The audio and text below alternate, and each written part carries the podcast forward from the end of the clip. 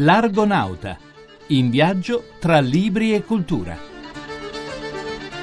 In questa puntata parleremo di donne e a difesa delle donne. E allora poi, come non parlare di bellezza? A seguire si passa dall'architettura all'identità, per chiudere altre riflessioni storiografiche. Buonasera cari argonauti, domani 25 novembre è la giornata internazionale per l'eliminazione della violenza contro le donne e noi ve lo ricordiamo con il romanzo Cento coltellate di Miriam Caroleo Grimaldi, che oltre ad essere una scrittrice è avvocato penalista. Libri e cronaca di Fenesia Calluso. Cento sono le coltellate con cui Melissa uccide ognuna delle sue vittime. Il romanzo lo scrivono i dialoghi fra lei e lo psichiatra che le è stato affiancato per scoprire e dire in tribunale se è pazza o qualcos'altro l'ha fatta diventare un'assassina. Una trama fitta è una domanda che su tutte si impone. Qual è il confine tra la malvagità e la follia? L'autrice Miriam Caroleo Grimaldi, scrittrice e avvocato penalista. Non esiste un confine netto tra la follia e la malvagità. L'unica maniera che si ha per arrivare alla verità o per far parlare la verità è proprio nella follia. Un uomo pazzo non è colui che ha perso la ragione, ma è colui al quale non resta altro che la propria ragione. Alle volte, insomma, la follia è il miglior travestimento di una realtà infelice. Perché uccide Melissa? Per il principio di piacere, semplicemente, perché dà vita e dà retta a quelle che sono le sue passioni. Quindi le sue vittime che colpe hanno? Di aver dovuto dovuto rinunciare a lei per le forzature di una società che è estremamente tirannica e che quindi ti costringe a rispondere sempre e comunque a quella che è la morale collettiva. Nessuna delle vittime reagisce all'uccisione, perché? perché in realtà queste uccisioni, queste vittime l'avvertono come quasi giusta, doverosa. È un'uccisione che da un certo punto di vista li libera dalla schiavitù delle regole. Quante Melissa ci sono intorno a noi? Tutte le donne lo sono. In realtà questo libro vuole essere un po' il rovesciamento di quello che è il femminicidio. In realtà prima del femminicidio esiste un maschicidio perché la donna via via ha dovuto necessariamente andare a ricoprire tutti quelli che erano i ruoli degli uomini e quindi in realtà ha causato la morte virtuale di questi uomini perché noi nella società oramai eh, facciamo tutto, il nostro ruolo però è assolutamente insostituibile ed è per questo poi che gli uomini uccidono le donne molto più spesso del, del contrario la storia di un noto giornalista molto acclamato che dopo una folgorante carriera anche come scrittore cade in disgrazia. È un po' la sintesi del libro La grande bellezza, scritto da Paolo Sorrentino e Umberto Contarello. Libri e film di Riccardo Paradisi. In attesa di vedere se il film La grande bellezza di Paolo Sorrentino riceverà l'Oscar per il miglior film in lingua non inglese, possiamo goderci la sceneggiatura del suo film, La grande bellezza, firmata dallo stesso Paolo Sorrentino e da Umberto Cantarello, pubblicata dalle edizioni Schira. Chi non ha visto il film ha tra le mani una storia rappresentata così bene, con immagini così nitide e vive, da avere quasi l'impressione di assistere ad uno spettacolo teatrale che ha come palcoscenico la propria mente.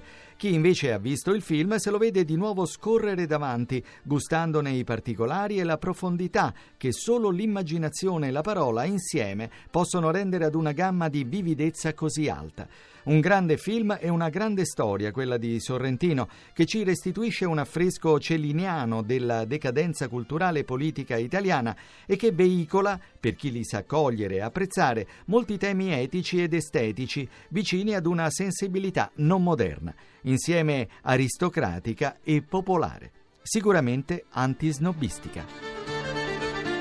La fisionomia della città, il suo stato di degrado, le cose perdute, sono raccontate da immagini fotografiche nel libro Palazzine romane, valutazioni economiche e fattibilità del progetto di conservazione di Alfredo Passeri.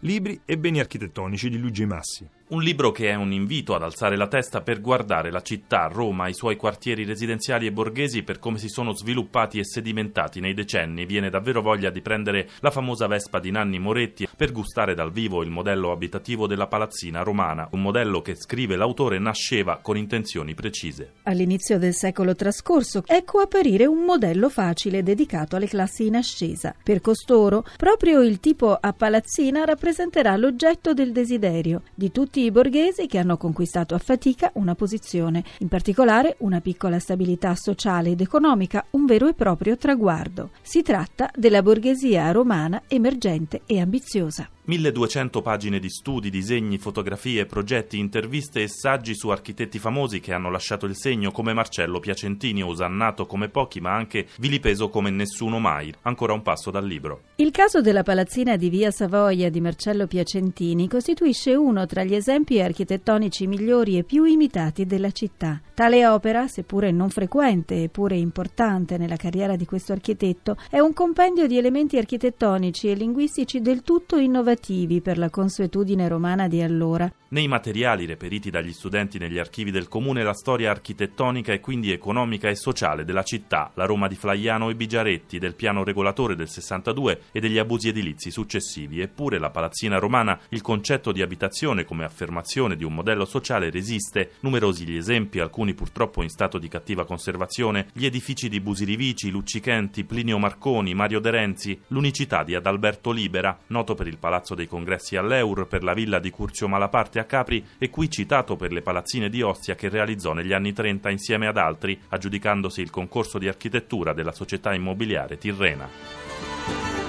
L'identità ebraica ha subito varie evoluzioni nel tempo. Oggi potremmo parlare quasi di una deformazione questo a causa dell'antisemitismo. Ripercorriamo allora la gioventù di un ragazzo ebreo nel libro Come ho smesso di essere ebreo di Shlomo Sand. Libri e religione di Massimo Giaquinto. Incredibile ma vero, come ho smesso di essere ebreo è il nuovo saggio di un professore di storia contemporanea dell'Università di Tel Aviv. Un titolo al vetriolo e infatti Shlomo Sand mette subito le mani avanti. È prontissimo a essere bollato come infame e traditore dai suoi correligionari. D'altra parte sono innumerevoli i motivi di polemica con la società israeliana, a suo dire una delle più razziste del mondo occidentale, dove il razzismo si insegna a scuola. Sand si vergogna di Israele e della colonizzazione militare ai danni dei palestinesi, soggiogati da decenni da un'occupazione che li ha privati dei diritti politici e civili. Attacca la deriva antidemocratica dello Stato ebraico, attacca la Shoah, trasformata in una religione laica, e lo sfruttamento in malafede di una memoria dolorosa che fa degli ebrei uccisi dal nazismo le vittime più vittime di tutte. Come stoccata finale dà le dimissioni e annuncia di aver smesso per sempre di considerarsi un ebreo. Come dire fermate il mondo, voglio scendere. L'essere umano, senza le sue radici, la storia del suo passato, non potrebbe vivere, o meglio, semplicemente non sarebbe. E il premio Acquistoria è stato istituito nel 1968 proprio per diffondere la consapevolezza della ricerca storica, culturale e sociale della nostra nazione. Riflessioni storiografiche di Marco Cimmino. La storia è perpetua revisione. Qualunque storico ve lo confermerà. Altrimenti crederemmo ancora ai traci con due teste o all'invulnerabilità di Sigfrido. Revisione significa metodo scientifico, vuol dire aggiornare i dati in base alle fonti, correggere gli errori, riempire i vuoti, cercare la verità. Questo è il punto focale per uno storico degno di questo nome, la ricerca, l'indagine dei fenomeni e delle loro cause.